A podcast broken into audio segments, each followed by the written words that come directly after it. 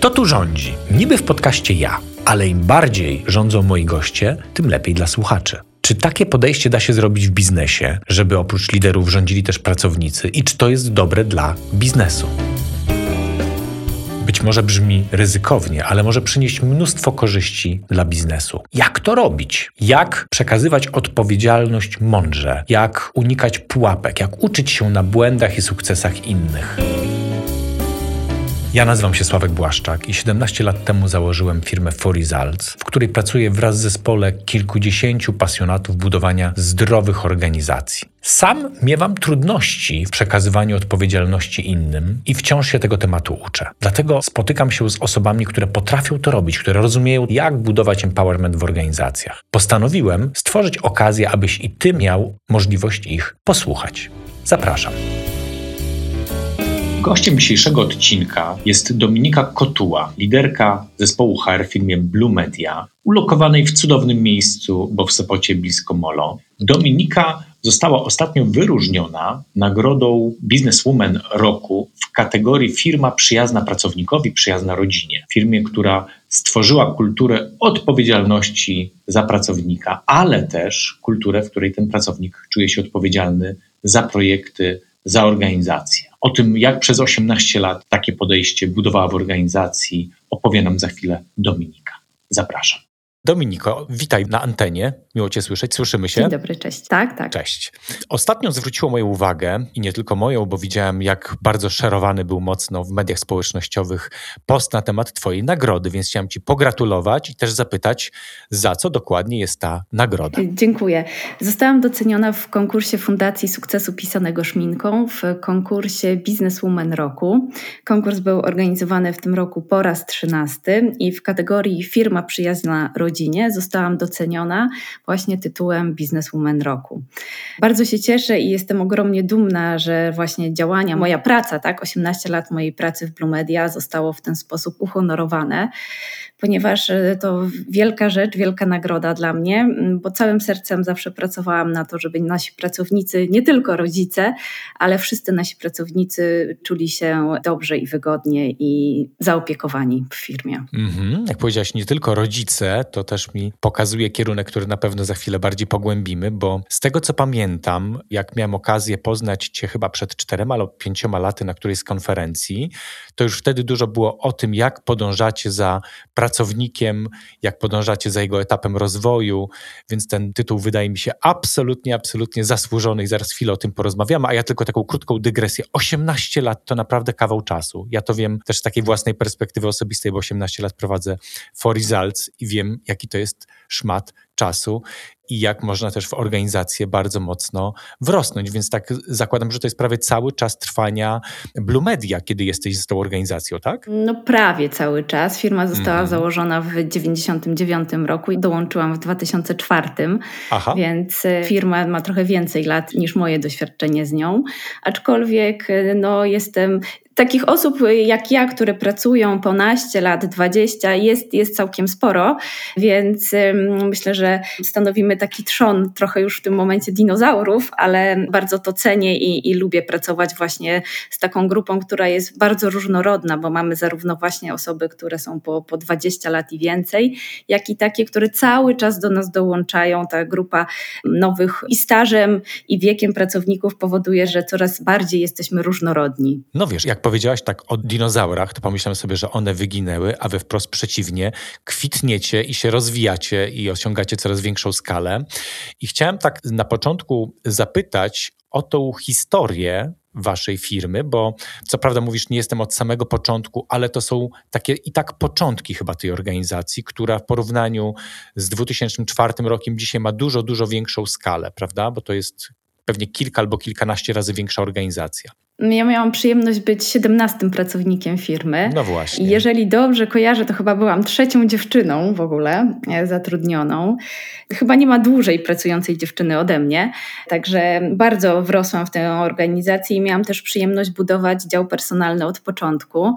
No bo to nie jest zaskakujące, że w 17-osobowej firmie nie ma potrzeby posiadania działu personalnego, mhm. ponieważ no, po prostu nie ma takiej potrzeby biznesowej, żeby w ten sposób organizować się, ale w momencie, w którym zaczęliśmy rosnąć, zaczęły się pojawiać właśnie potrzeby związane z zaopiekowaniem się ludźmi. Weszłam w tę rolę, bo zawsze chciałam pracować w dziale personalnym i tak to się pięknie połączyło, że moje ambicje i moje potrzeby bardzo szły w tym samym kierunku, w którym szły potrzeby firmy. Jakie to były te początki? Jaka była ta Twoja misja? Wiesz, ja zawsze chciałam pracować w firmie, w której będę miała poczucie, że jestem i doceniana, i szanowana, i mam wolność.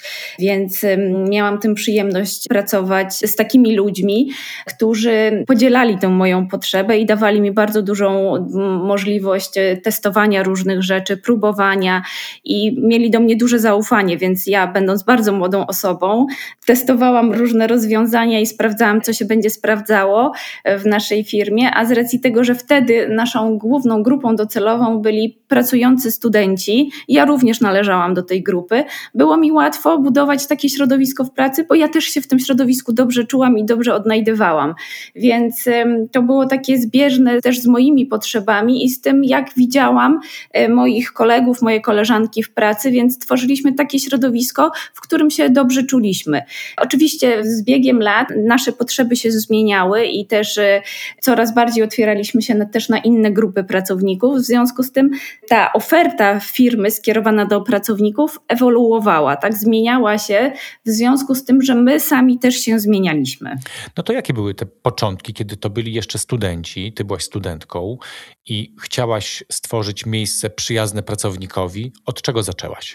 Zawsze nastawialiśmy się na elastyczność. Z racji tego, że mm, szukaliśmy naszych pracowników wśród studentów, głównie studentów Politechniki Gdańskiej, wiedzieliśmy o tym, że musimy być otwarci na elastyczny czas pracy. Tak? Wtedy nie było mowy o hybrydowej pracy, Aha. ale dawaliśmy taką możliwość, zatrudnialiśmy studentów na dwa dni w tygodniu, trzy dni w tygodniu. Czasami to ciężko było nawet nam określić etat, mm, bo etat się mógł zmienić zmieniać dwa razy w roku, w zależności od tego, jak student miał zajęcia na uczelni, bo chcieliśmy, żeby on chociaż na parę godzin w tygodniu do nas przychodził, żeby łapał kontakt z realnym biznesem, bo zawsze docenialiśmy to wiedzę praktyczną z wiedzą teoretyczną. Na uczelni nasi, nasi programiści łapali te podstawy wiedzy merytorycznej, a my wdrażaliśmy ich w realny biznes.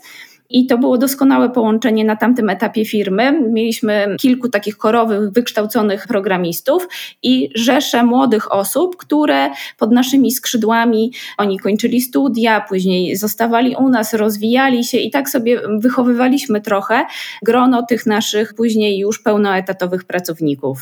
Więc y, no, studenckie potrzeby były zdecydowanie inne niż później, gdy pracownicy zakładali rodziny, czy chcieli się ustatkować chcieli się wyprowadzić z akademika, więc na początku dużo było takich imprez integracyjnych nastawionych na fan, na zabawę, dużo było też takich wyjść popołudniami czy w weekendy.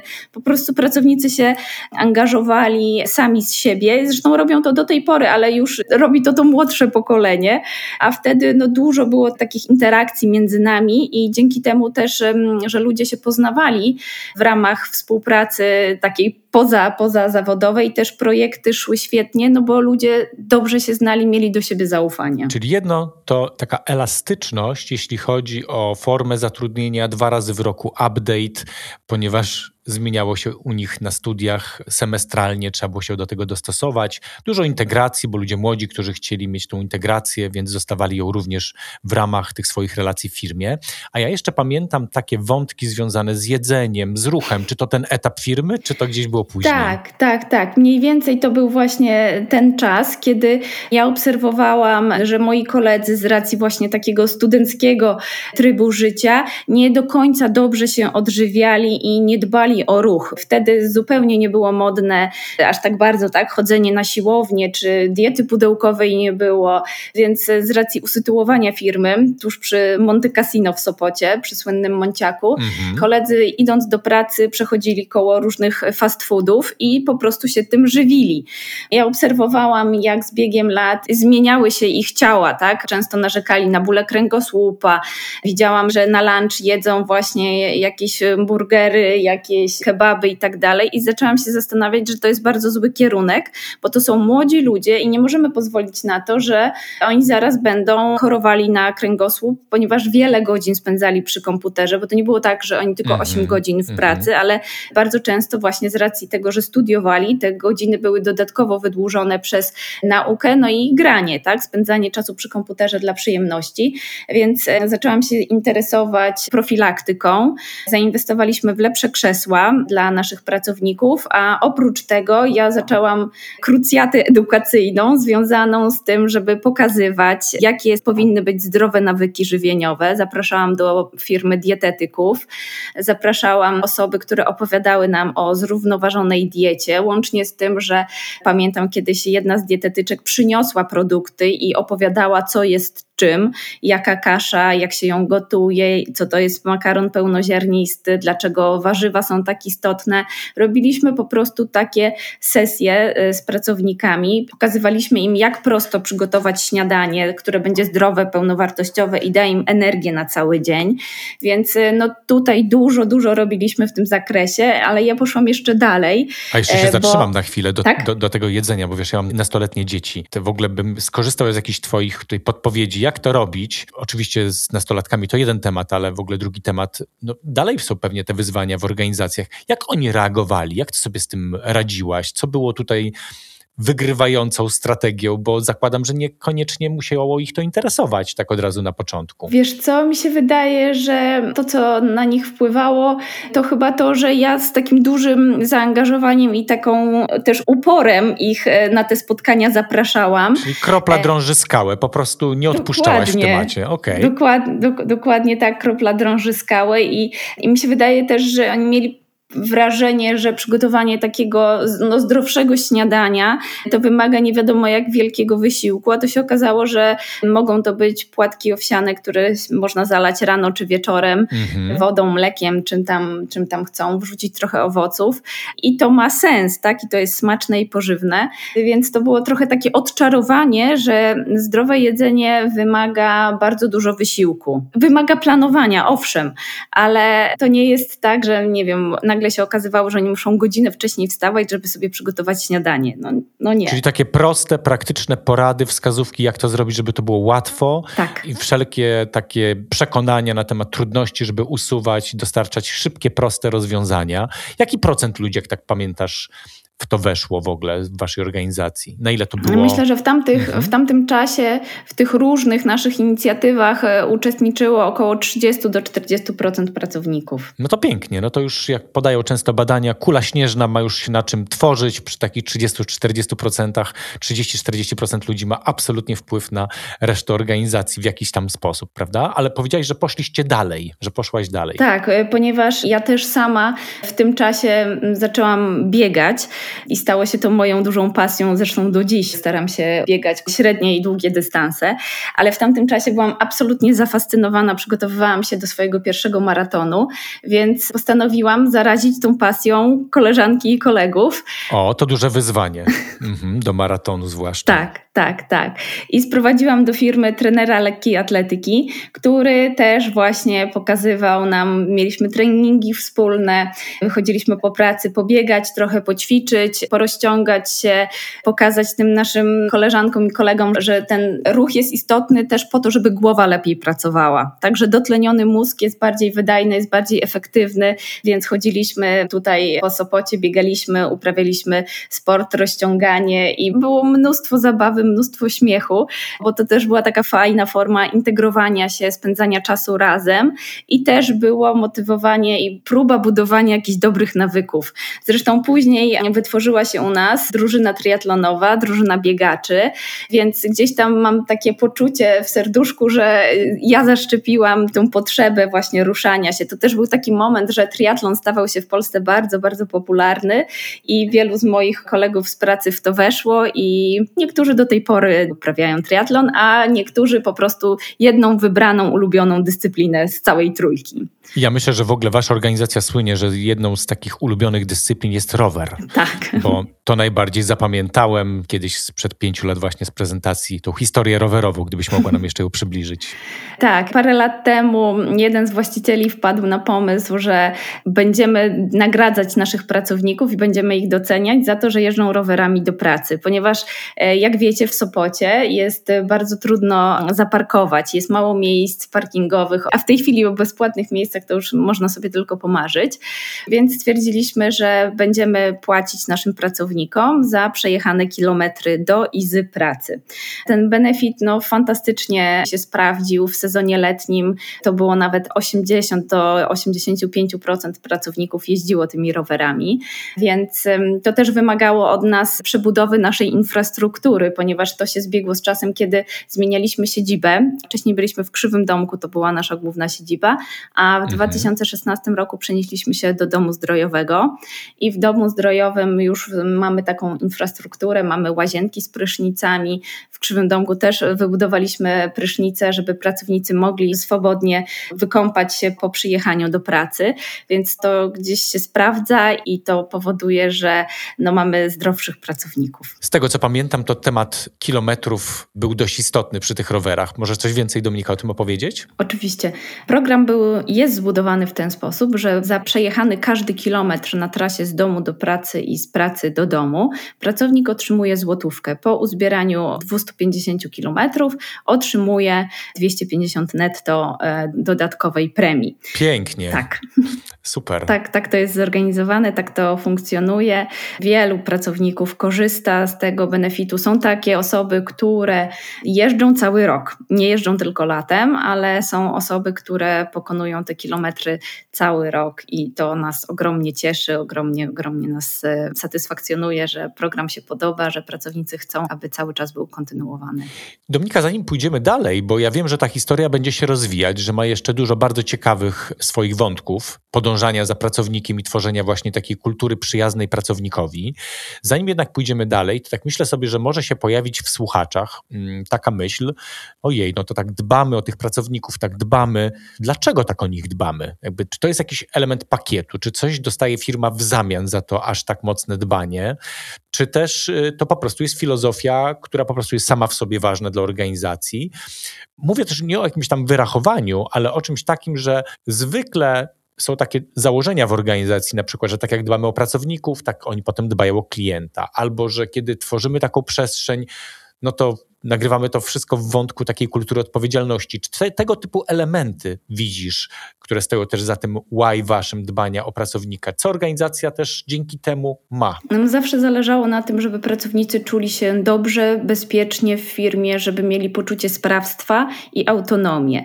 Stąd też e, te nasze działania są nakierunkowane na to, żeby pracownicy właśnie w ten sposób się czuli, żeby czuli, że firma w jakiejś części należy do nich, że projekty, na rzecz których pracują, są w jakiś sposób ich że realizując te zadania, realizują swoje też pasje, że się rozwijają, że ta praca jest dla nich przyjemnością, że ma sens, że powoduje, że z uśmiechem przychodzą do pracy każdego dnia. Stąd też te nasze działania są nakierowane na to, żeby dawać ludziom poczucie satysfakcji, żeby pokazywać, że się nawzajem szanujemy, że się lubimy, bo w takiej atmosferze lepiej realizowane są projekty.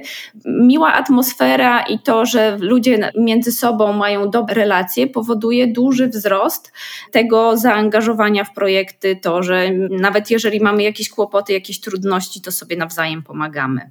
Także ja zawsze wychodziłam z założenia, że chcę i buduję taką politykę organizacyjną, taką politykę personalną w firmie, w jakiej sama dobrze się czuję i sama się dobrze odnajduję. Mhm. Ja tutaj słyszę takie ważne założenia, że jeżeli chcemy, żeby nasze projekty były dobre, co oznacza, że klient będzie bardziej zadowolony, to potrzebujemy taką stworzyć przestrzeń dla ludzi, żeby oni mogli w takiej autonomii ze sobą dobrze współpracować, a relacje atmosfera będą bardzo mocno pozytywnie na to wpływać. Czyli, że ludzie wtedy mając taką, takie poczucie autonomii i dobrych relacji, będą chcieli robić swoje projekty jak najlepiej i też we współpracy z innymi, co jest bardzo ważne chyba też w waszej branży, prawda? Bo te projekty rzadko są realizowane w pojedynkę. To są chyba rzeczy, które robicie dla klientów zespołowo, prawda? Oczywiście, robimy zespołowo i no w naszej pracy mało jest takich elementów, które zależą tylko i wyłącznie od jednego człowieka. Systemy są rozbudowane, założenia projektowe są też e, skomplikowane często, więc tutaj jest to efekt pracy bardzo wielu ludzi z bardzo wielu działów. Pracujemy szeroko przekrojowo, więc te relacje między ludźmi, to wzajemne zaufanie, to poczucie, że mamy wspólny cel jest kluczowe. Mhm. Nawet taka teoria samodeterminacji, która no jakby sprawdzała na wszystkich szerokościach geograficznych i na dużych populacjach, co powoduje, że ludzie mają tą wewnętrzną motywację, czyli nie spowodowaną kredytem zewnętrzną, ale wewnętrzną, to znaczy, że chce nam się coś zrobić, że chcemy coś osiągnąć, no pokazuje, że relacje są jednym z kluczowych elementów, a drugi taki kluczowy element to jest autonomia. Wy o te dwa parametry bardzo mocno dbacie, tak jak słyszę, w waszej organizacji. Tak, to prawda. Staramy się, żeby tutaj w tym aspekcie pracownicy mieli poczucie właśnie sprawstwa i, i takie, że mają wpływ na efekt swojej pracy. Kultura biorę odpowiedzialność to jedna z głównych specjalizacji firmy For Results. Propagujemy to podejście, wdrażamy projekty u naszych klientów. Jeśli jesteście zainteresowani zgłębieniem wiedzy na ten temat, zapraszam na naszą podstronę www.forresults.pl ukośnik bio. Tam znajdziecie dużo materiałów o samym podejściu, informacji, jak wdrażać to w organizacjach, darmowe webinary i podcasty. Serdecznie zapraszam www.forresults.pl ukośnik bio. Trzeci element w teorii samodeterminacji to kompetencje, czyli jakie rozwijamy, jak pracujemy nad nimi. Do tego elementu chyba jeszcze wrócimy w naszej rozmowie za chwilę. A teraz nie chciałbym, żebyśmy zgubili wątku tego podążania za pracownikiem, bo to dopiero historia się rozwija. Jesteśmy na etapie, że oni jedzą już lepiej, przynajmniej 30-40%, że oni już jeżdżą tymi rowerami. Co się dzieje dalej? Tak, no zauważyliśmy, że wzrasta nam dzietność, e, że co chwilę tutaj dziewczyny w kadrach dostają informację, że o, że o, zostałem tatą, albo że będę tatą, albo że biorę ślub, wychodzę za mąż, także te, te historie zaczęły się bardzo często powtarzać i w związku z tym postanowiliśmy też docenić, nagrodzić te osoby, które pomimo tego, że skończyły studia i mogłyby pójść do innej pracy, zostają z nami i widzą swoją przyszłość z nami, zakładają rodziny, przychodzą i o tym opowiadają. Wprowadziliśmy dodatkowe programy dla osób, które chcą zakładać rodziny, które przygotowują się do zakupu swojego często pierwszego mieszkania. Więc wprowadziliśmy benefit Blue Baby, czyli każdemu naszemu pracownikowi, któremu urodziło się dziecko, wypłacaliśmy sumę pieniędzy, która miała być takim prezentem od firmy dla świeżo upieczonych rodziców. Hmm. I druga rzecz, wprowadziliśmy pożyczki na cele mieszkaniowe z Zakładowego Funduszu Świadczeń Socjalnych, które były takim fajnym zastrzykiem gotówki nisko oprocentowanym, bo z Zakładowego Funduszu, które często ludziom pomagały właśnie w czy opłaceniu notariusza, czy załatwieniu jakichś spraw związanych z zakupem mieszkania, czy remontem. Więc widzieliśmy duże zainteresowanie. Jeszcze a propos Blue Baby powiem, że jednego roku urodziło nam się, firma wtedy liczyła około 60-70 osób, a jednego roku urodziło nam się aż 12 dzieci. Więc całkiem niezły wynik, myślę. Pięknie. Pięknie. tak. Czyli mamy tak, że jeśli ja to dobrze rozumiem, to to się na siebie wszystko nakłada. To nie jest tak, że z części już rezygnujemy, tylko te rowery to dalej jest, to zdrowe żywienie to dalej gdzieś w waszej organizacji jest tematem. To jak ktoś przychodzi młody i rodzi mu się dziecko, to ten temat Blue Baby pozostaje, ta pożyczka na mieszkanie też pozostaje, tak? Dobrze rozumiem, że to tak, się na siebie nakładają tak, tak systemy. Tak, tak, to, tak, mhm. mhm. No to na jakim etapie jesteście teraz, chyba że omijam jeszcze jakiś ważny etap? Dużo się zastanawialiśmy i jakby staramy się na bieżąco poszerzać naszą ofertę benefitów. Jesteśmy też niedawno po takim krótkim bardzo badaniu, pytaniu pracowników, czy są zadowoleni, co doceniają w naszej organizacji. Sporo wskazań było właśnie na szeroką ofertę. Ona nie jest być może w tej chwili już jakaś bardzo mocno odbiegająca od tego, co oferuje rynek, ale jest różnorodna. Właśnie mamy rzeczy, które są atrakcyjne dla ludzi młodych, mamy rzeczy, które są atrakcyjne dla rodziców. I teraz, ponieważ mamy też dopłaty do wypoczynku dzieci i młodzieży, dofinansowujemy naszym pracownikom również żłobki i klubiki i przedszkola, więc ta oferta jest naprawdę szeroka i też nie zapominamy cały czas o sporcie, bo pracownicy, którzy w ramach drużyny Blumediowej startują w zawodach, mogą ubiegać się o zwrot kosztów, więc to są takie rzeczy, które są owszem obecne na rynku, ale my mamy ich, mam wrażenie, całkiem sporo i ludzie mogą sobie znaleźć coś dla siebie, tak? Zarówno ci uprawiający mhm. sport, jak i ci, którzy mają rodziny, ci, którzy rekreacyjnie jeżdżą rowerem i ci, którzy jeżdżą wyczynowo, także tutaj staramy się, aby ta oferta była jak najbardziej wszechstronna i różnorodna i też jesteśmy otwarci na to, żeby to były inicjatywy ze strony pracowników. I tak się zdarzyło kilka lat temu. Przyszli pracownicy i powiedzieli, że chcieliby grać w siatkówkę w sezonie na plaży, ponieważ nasza siedziba znajduje się dosłownie kilkaset metrów od, od Sopockiej plaży, więc e, powiedzieliśmy, ok, to zbierzcie drużynę, jak będziecie mieli zaangażowanych tam minimum 8 osób, to my wam pomożemy w organizacji. I faktycznie skrzyknęli się i przez chyba rok albo nawet dłużej trenowali z trenerem latem na plaży, zimą e, w sali.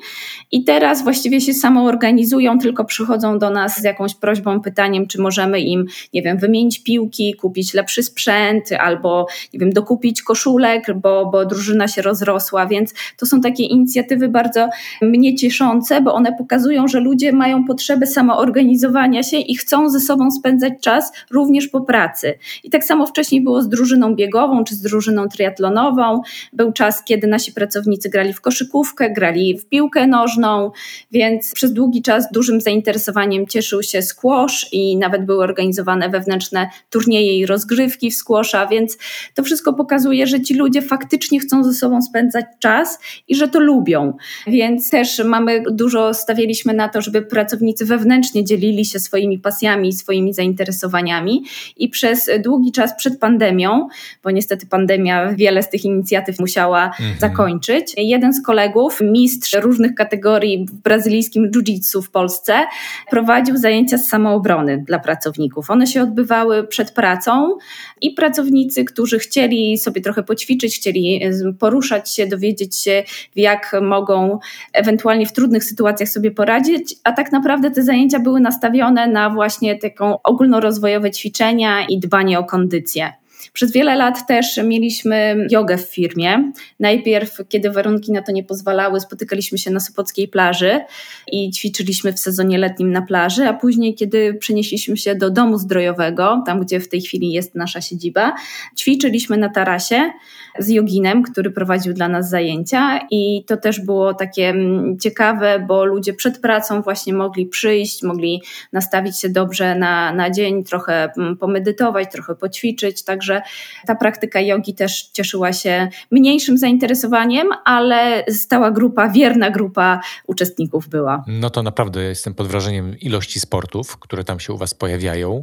I tak sobie myślę, że dla tych, którzy gdzieś zaczynali właśnie to 18 lat temu, no to gdzieś są w wieku pewnie bliżej czterdziestki się powoli zbliżają, prawda? Więc co to, co to za etap życia pracownika? Co, co Was czeka dalej? To jest wyzwanie, przed którym stoimy, ponieważ oprócz tego, że dorastają dzieci naszym pracownikom, więc te dofinansowania nie tylko do żłobków i klubików, ale też do kolonii i półkolonii.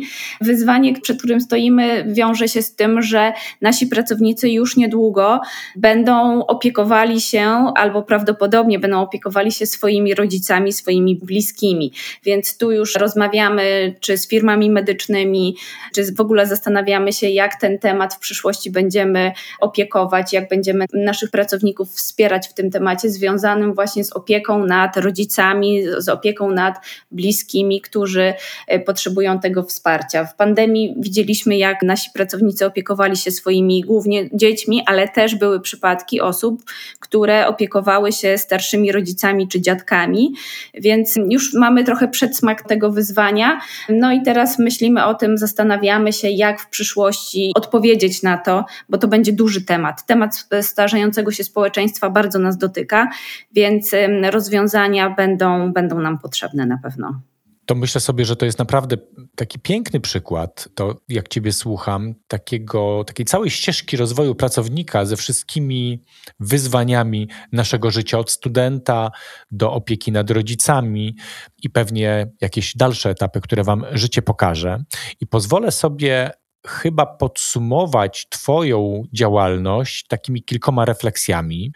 Tytuł naszego spotkania cyklu w ogóle mm, tych podcastów to jest Kto tu rządzi? Więc ja trochę o Twoich rządach, Dominiko, chcę teraz powiedzieć, tak jak je słyszę.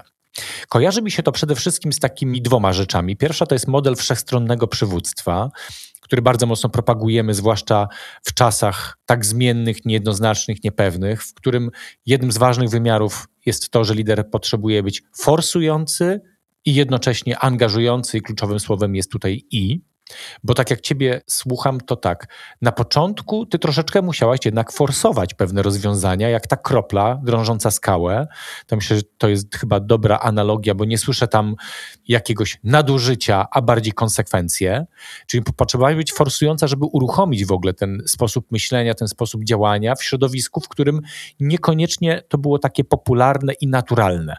Bo gdybyś tylko angażujący sposób włączała wtedy, czyli taki, który odpowiada na potrzeby, który trochę ułatwia, to myślę sobie, że musiałabyś po prostu chodzić i pomagać im kupować te hot dogi, burgery i inne rzeczy, gdyby tylko podążać za tą ich potrzebą. Ale kiedy już uruchomiłaś ten cały system, to dalej było takie podążanie za pracownikiem, za jego etapem rozwoju, patrzenie, co tam się dzieje. I też dodałbym drugą metodykę, która mi się tutaj kojarzy, a mianowicie taki design thinking, że jak patrzysz na pracownika jako na taki dla ciebie najważniejszego klienta w organizacji, to że patrzysz na te jego potrzeby, więc duże takie empatyzowanie i dostosowywanie rozwiązań do takiego naturalnego etapu, do naturalnych potrzeb. Czy ty miałaś jakieś takie swoje modele przy tworzeniu właśnie takiej kultury? Bardzo, bardzo ciekawe pytanie. Co było dla mnie takim drogowskazem? Ja myślę, że przede wszystkim przyglądanie się i pytanie naszych pracowników o to, jakie są ich potrzeby. Jakby i wybieranie tych rzeczy, które pasują do nas jako do organizacji i które będą wspierały te cele, które stawiamy sobie jako firma.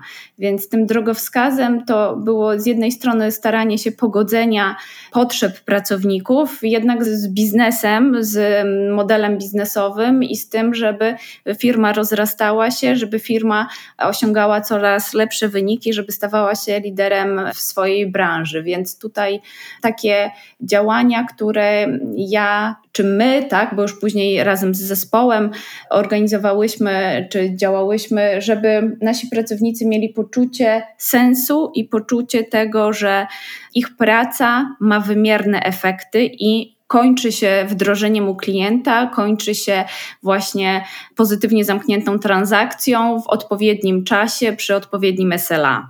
Super. No to właśnie może takimi troszeczkę jeszcze faktami spróbujemy tę część podsumować, bo cały ten pakiet może zabrzmieć dla słuchacza jako dość droga rzecz, bo to jest i czas, i pieniądze, które na to są poświęcane.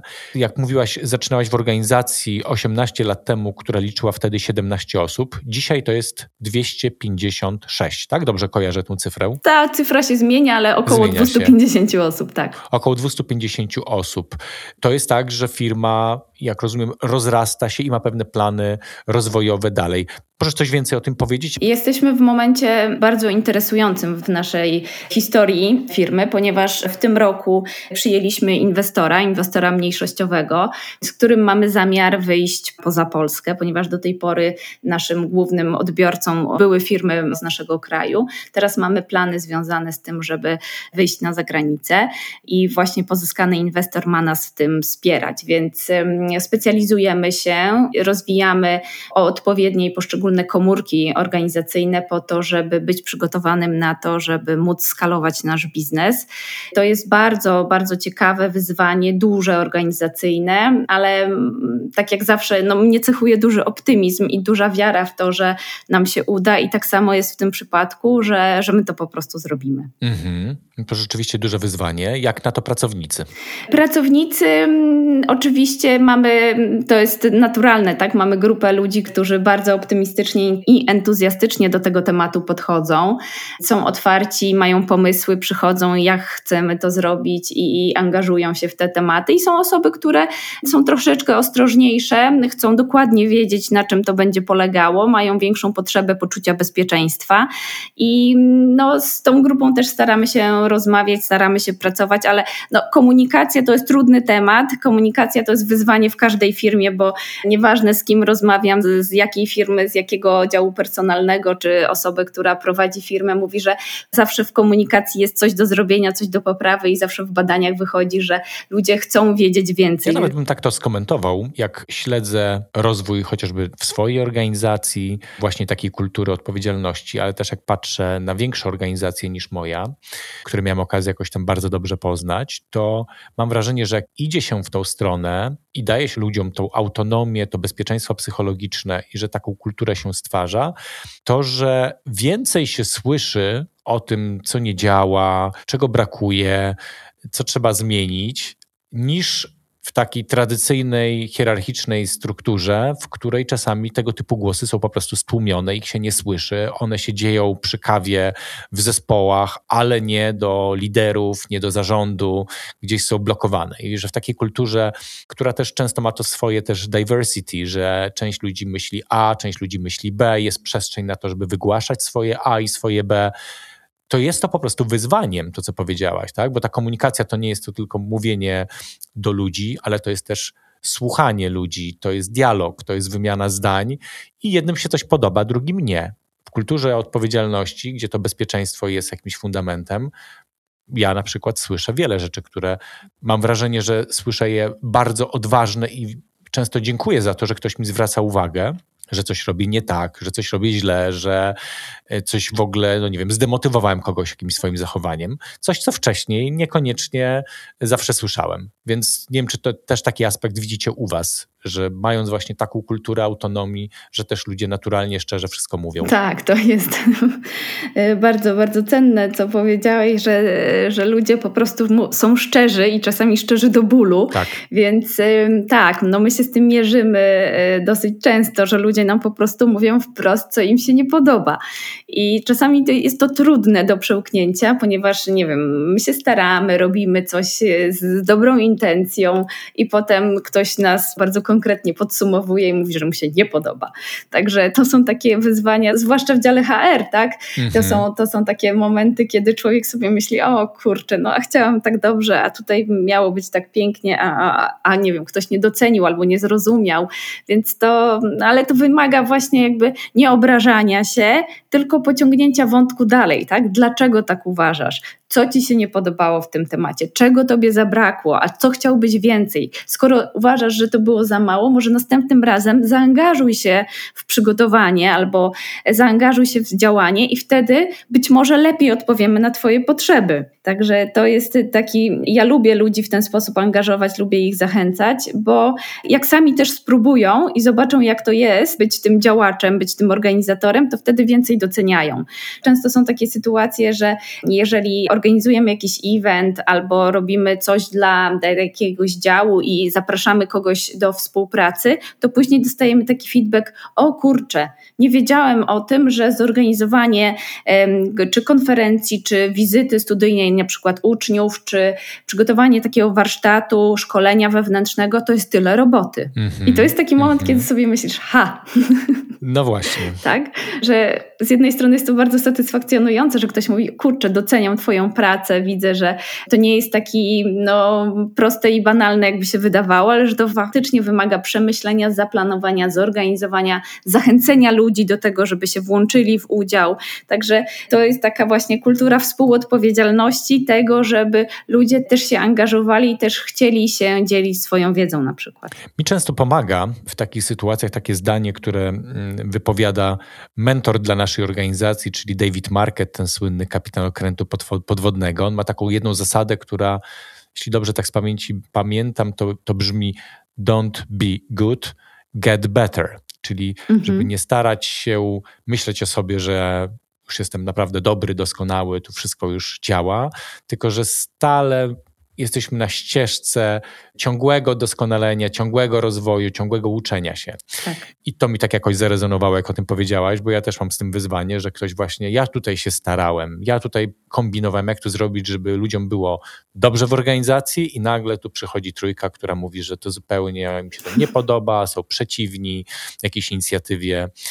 To, że po pierwsze wszystkim nie dogodzisz, a po drugie, że właśnie, że można w tej autonomii stwarzać rozwiązania, które będą dla każdego jakoś po części dostosowane. Druga sprawa to po prostu praca nad własnym ego i tym, żeby nie brać tego do siebie y, zawsze, że to coś tutaj ktoś nie docenia, tylko właśnie myślenie w kategoriach, no dobra, y, miałem inną intencję, stało się jakoś tak, to teraz spróbujmy to naprawić, coś zrobić inaczej. Dominika, ja myślę sobie, że jeden wątek jeszcze chciałbym pogłębić, to jest wątek, kiedy mówiłem o teorii samodeterminacji, wymieniłem wtedy dwa parametry. Pierwszy to była autonomia, drugi to były takie relacje i też bezpieczeństwo psychologiczne jest w tym elemencie relacji, bo tam jest taka więź. Czyli jeżeli stwarzamy autonomię, jeżeli stwarzamy takie relacje oparte o więź i bezpieczeństwo, to mamy już dwa bardzo ważne parametry tej samodeterminacji ludzi, a trzeci parametr to jest takie przekonanie co do kompetencji, że robię to, co umiem, że robię to, co jest moim talentem, że rozwijam się w tym, co jest dla mnie naturalne. I ciekaw jestem, jak z tym sobie radzicie w działce, która jest według mnie dość wymagająca. Mam na myśli IT i to, że często osoby w IT no, nie są na przykład zainteresowane takim rozwojem, jak rozwijająca się organizacja potrzebuje, czyli liderów potrzebujemy często, osób, które wezmą właśnie na siebie jakąś odpowiedzialność i również za zespół wezmą odpowiedzialność. A często słyszę takie zdanie, nie wiem, czy też się z nim spotkałaś, nie po to poszedłem na studia inżynieryjne, nie po to pracuję tutaj z technologią, żeby męczyć się z ludźmi i z e, problemami, które mają. Ja chcę po prostu klikać, ja chcę zająć się programowaniem. Ja do tego zostałem stworzony i pewne rzeczy inne mnie nie interesują, typu klient, zespół, pracownik, jakieś inne tematy, z którymi muszę sobie radzić. Jak to u Was jest w organizacji? Jakie są też możliwości rozwijania tych kompetencji? Jak to tworzycie? Ja myślę, że wyciągnęliśmy lekcje z tego, co wydarzyło się, czy zdarzało się w poprzednich latach. Otóż był taki moment, kiedy bardzo chcieliśmy promować właśnie naszych najlepszych programistów, naszych najlepszych, naj, z największym stażem osoby i bardzo chcieliśmy zrobić z nich menadżerów. Zależało nam na tym, żeby oni właśnie się rozwijali, w związku z tym zostały zaproponowane stanowiska menedżerskie, wiążące się między innymi właśnie z tym, z kontaktami z klientem, z kontaktami biznesowymi, z relacjami, z negocjacjami. I to było taki, taki chyba też kubeł zimnej wody dla nas, bo byliśmy zaskoczeni, że oni nie wszyscy się w tej roli sprawdzili i nie wszyscy byli szczęśliwi. Mhm. Więc teraz już do tego tematu podchodzimy bardzo ostrożnie i dajemy ludziom możliwość raz wybrania, dwa zdecydowania, czy chcą się specjalizować w tej ścieżce eksperckiej, czy mają ochotę na to, żeby spróbować swoich sił w biznesie, czy w jakiejś innej roli w naszej firmie. I mamy przykłady osób, które długo, długo, długo broniły się przed tym, żeby zostać czy tym liderem, czy menadżerem zespołu technicznego, bo mówiły, że ja chcę rozwijać się w ścieżce technologicznej, ja chcę tutaj decydować o tym, jaki kształt kształt od strony technologii nasze projekty powinny mieć. Ja chcę tutaj rozmawiać po drugiej stronie, ale tylko z osobami technicznymi. Nie chcę mieć nic wspólnego z biznesem, bo mnie interesuje kod bo mnie interesują założenia technologiczne, a nie od strony biznesowej. I mieliśmy takiego jednego kolegę, który dobrych kilka lat nam tak odmawiał, odmawiał, odmawiał, aż w którymś momencie przyszedł i powiedział: Hej, jestem już gotowy. Mhm. Chciałbym zostać liderem mojego zespołu. Widzę, jak tu możemy rozwijać moich kolegów. Widzę, że chciałbym na te spotkania z klientem trochę pojeździć, zobaczyć, jak to u nich wygląda. Chcę tego spróbować. I dla mnie to jest piękny przykład właśnie takiego naturalnego rozwoju człowieka, też jego dojrzałości jego takiego poczucia, że, że on jest gotowy do tej roli. I to jest taki idealny przykład, ale oczywiście zdarzają się inne sytuacje, kiedy to nie idzie tak organicznie i też nie zawsze mamy taką możliwość, że możemy sobie czekać.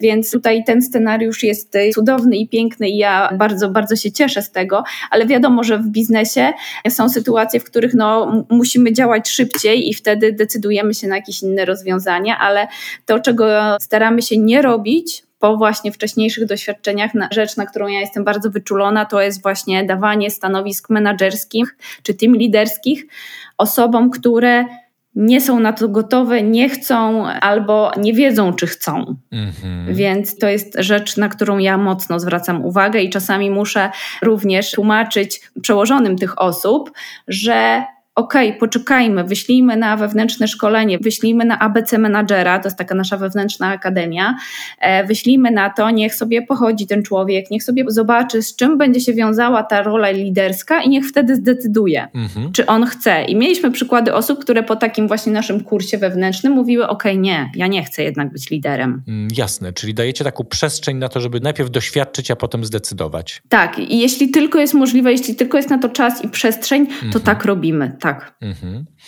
A co dla tych, którzy nie wchodzą w tę ścieżkę menedżerską, czy taką naturalną ścieżkę rozwoju, to coś im proponujecie? Są jakieś dla nich możliwości, albo sami mogą takie możliwości sobie tworzyć? Ja jestem fanką takiego brania inicjatywy we własne ręce, czyli że jeżeli w firmie jest opcja rozwoju takiego powiedzmy pionowego, czyli pójścia w stronę menedżerską i ja nie chcę z niej skorzystać, no to powiedz mi pracowniku, jaki ty masz pomysł na siebie. Mhm. Bo no, my, nie, my nie jesteśmy w stanie też e, siedzieć w głowach i wymyślać rozwiązań dla 250 czy tam jak będzie nas więcej osób.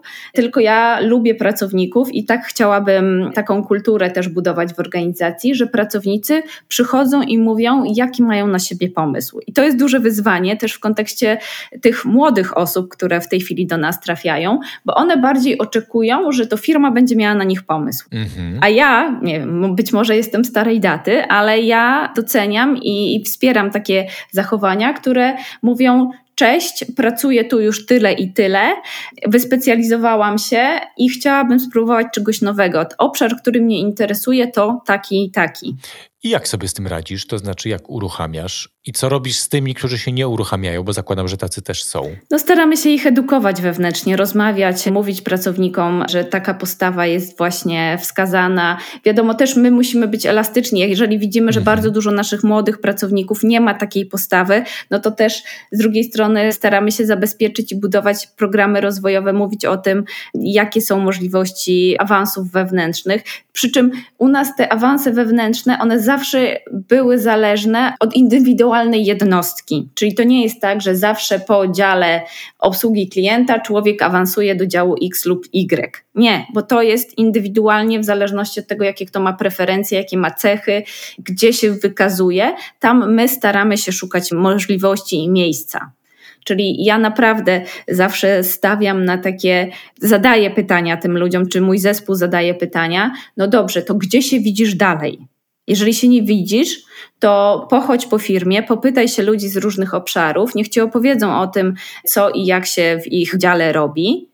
I wróć i przyjdź i powiedz, jaki masz pomysł na siebie. Czyli bardzo mocno stawiacie na to, żeby każdy czuł, że to w jego rękach jest ukucie sobie dalszego swojego losu w tej organizacji, żeby to on miał inicjatywę i że dostaje wsparcie, może przejść przez organizację, w różnych miejscach być, różne rzeczy spróbować, ale decyzja należy do niej, do niego, inicjatywa należy do tak. niej i do niego mm, tak. za ten rozwój, a wy jesteście jakby taką, można powiedzieć, trochę tubą, która o tym mówi, nagłaśnia, pokazuje możliwości, ale nie narzuca. Tak, wiesz, my mamy w historii naszej firmy kilkanaście, jak nie kilkadziesiąt przypadków osób, które właśnie pięknie się rozwinęły, które awansowały właśnie bardzo często z działu obsługi klienta, bo to jest chyba taka nasza największa kuźnia talentów, Aha. z tamtego miejsca pracując, bo tam poznają firmę od podszewki, od tych właśnie relacji z naszymi klientami docelowymi, z tymi trudnościami, z tymi wyzwaniami związanymi właśnie z kontaktem z naszym klientem, że często to są bardzo miłe i sympatyczne kontakty, no ale zdarza się też, że bywają wyzwaniem. Mhm. Więc tacy nasi pracownicy, oni mają bardzo szeroką wiedzę, więc my chętnie wykorzystujemy ich w innych miejscach w organizacji, ale właśnie to musi być chęć i inicjatywa i pomysł na to, gdzie ja bym chciała iść i dlaczego. Dlaczego ja tam będę dobra, dlaczego ja się tam sprawdzę. Super. Super. Mam ochotę zadać Ci jeszcze jedno pytanie, takie Proszę. Mm, wchodząc jeszcze w głąb tych tematów. Ciekaw jestem, jak sobie radzicie i jak podchodzicie w ogóle do tematu błędów i ryzyka. Bo zakładam, że w takiej kulturze, skąd się w ogóle we mnie to pytanie wzięło, że w takiej kulturze, którą opisujesz, jest sporo testowania, sporo wchodzenia w jakieś nowe obszary co oznacza, że też rośnie ryzyko i mogą pojawiać się różnego rodzaju błędy. Czy macie na to jakiś swój pomysł, jak do tego tematu podchodzicie? Mm, faktycznie jest tak, że działamy na rynku mocno regulowanym. Mamy wiele instytucji, które weryfikują jakość naszej pracy i bezpieczeństwo naszych systemów. Mhm. Dlatego duży nacisk kładziemy na to bezpieczeństwo, ale z drugiej strony chcemy dawać naszym pracownikom poczucie sprawstwa. W związku z tym szybko dajemy odpowiedzialność tak? Czyli pozwalamy pracownikom na to, żeby testowali swoje pomysły, testowali swoje rozwiązania. Na początku pod okiem przełożonego, który weryfikuje, czy jest to bezpieczne, czy jest to zgodne z przepisami, czy faktycznie wspiera to nasz cel. I jeżeli widzimy, że taki nowo zatrudniony pracownik, młody pracownik, czy osoba, która się wdraża, te działania są bezpieczne, to jak najbardziej już idziemy z nimi na środowisko produkcyjne, czy przedstawiamy te pomysły dalej, jeżeli to nie dotyczy akurat bezpośrednio jakby mm, części technologicznej, tak, warstwy technologicznej. Więc y, dajemy ludziom zaufanie i pozwalamy dzielić się tą wiedzą, którą przynieśli z innych organizacji i też y, zakładamy, że nie ma takiej możliwości, żeby się nie mylić więc ten element ryzyka gdzieś mamy na stałe wpisany mhm. i to ryzyko kalkulujemy, że ono się może pojawić, że mogą się pojawić błędy, ale staramy się jakby mieć opracowane ścieżki na wypadek tych błędów. Tak? Czyli zarządzanie tym cyklem życia, czy cyklem bezpieczeństwa, tak? te wszystkie kwestie związane z BCM-em są dla nas bardzo istotne i na wypadek istnienia zagrożenia mamy przygotowane ścieżki i mamy przygotowane scenariusze działania. I tak na koniec, to myślę sobie tak, że no chyba nikt ze słuchaczy nie ma wątpliwości po tej ścieżce podążania za pracownikiem i jego potrzebami, że nagroda w postaci Businesswoman Roku za budowanie kultury przyjaznej pracownikowi. Dobrze to wszystko powiedziałem, Dominika? Przyjaznej rodzinie, tak. Przyjaznej, przyjaznej rodzinie, rodzinie, przy czym ja rozumiem to szerzej jako po prostu pracownikowi, tak. Jako pracownikowi, że to absolutnie zasłużona nagroda. I patrząc też na rolę HR-u, jak ty byś tak podsumowała swoją rolę, swoją misję jako HR? Dla mnie HR jest takim partnerem dla biznesu, bo my te wszystkie działania robimy po to, żeby nasz biznes się rozwijał. Mhm. Więc ja traktuję HR jako taki element nieodzowny, który jest częścią biznesu, dzięki któremu właśnie my dostarczamy tego smaru takiego, który powoduje, że ta nasza firma, ta nasza machina działa sprawnie. Słuchaj, jeszcze tej metafory nigdy nie słyszałem w kontekście HR-u. Bardzo mi się podoba i ją nawet rozwinę bo skojarzyłaś mi się teraz jako szef działu utrzymania ruchu, prawda? Czyli na produkcji mamy tą mm, część produkcyjną i mamy dział utrzymania ruchu, który w tradycyjnych kulturach produkcyjnych można powiedzieć tak teraz, pewnie trochę się wkurzą ci, którzy pracują w dziale utrzymania ruchu, ale to tak trochę czeka, żeby robić jakieś interwencje na awarię Czyli coś się dzieje, no i dział utrzymania ruchu jest wzywany na awarię. To w tradycyjnych kulturach, a w kulturach takich linowych, zwinnych, dział utrzymania ruchu jest partnerem dla produkcji, które ręka w rękę razem pracują, rozwijają się i ta produkcja coraz więcej przejmuje kompetencje od działu utrzymania ruchu.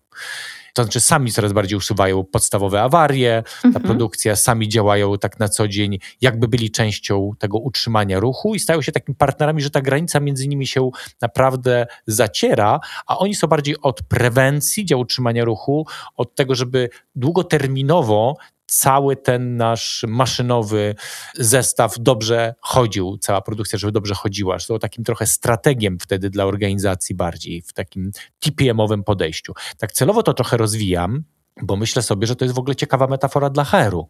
To znaczy być takim strategicznym partnerem, który stwarza środowisko, przekazuje część swoich kompetencji menedżerom, że te podstawowe rzeczy menedżerowie tak na koniec dnia powinni robić, związane z rozwojem ludzi, z dawaniem feedbacku, ze szkoleniami, z rekrutacją, prawda? Bo to są takie rzeczy, które może spokojnie biznes przejąć. Tak, my też mocno stawiamy w tym momencie na edukację naszych menadżerów. Jesteśmy w trakcie takiego cyklu dla hiring menadżerów. Zapraszamy wszystkie osoby biorące ze strony generalnie biznesu, tak? Ze strony firmy tutaj w rekrutacjach i uczymy ich, pokazujemy, wyrównujemy wiedzę, także na to szkolenie przychodzą również osoby z 20 i 30-letnim doświadczeniem zawodowym, ale przychodzimy i opowiadamy o tym, jak my w Blue Media robimy robimy rekrutację i jak chcemy, żeby nasi właśnie hiring managerowie zachowywali się i żeby w jaki sposób chcemy szukać tych talentów, jak chcemy dostarczać do firmy jak najlepszych kandydatów, najlepszych pracowników i, żebyśmy wspólnie mieli tę samą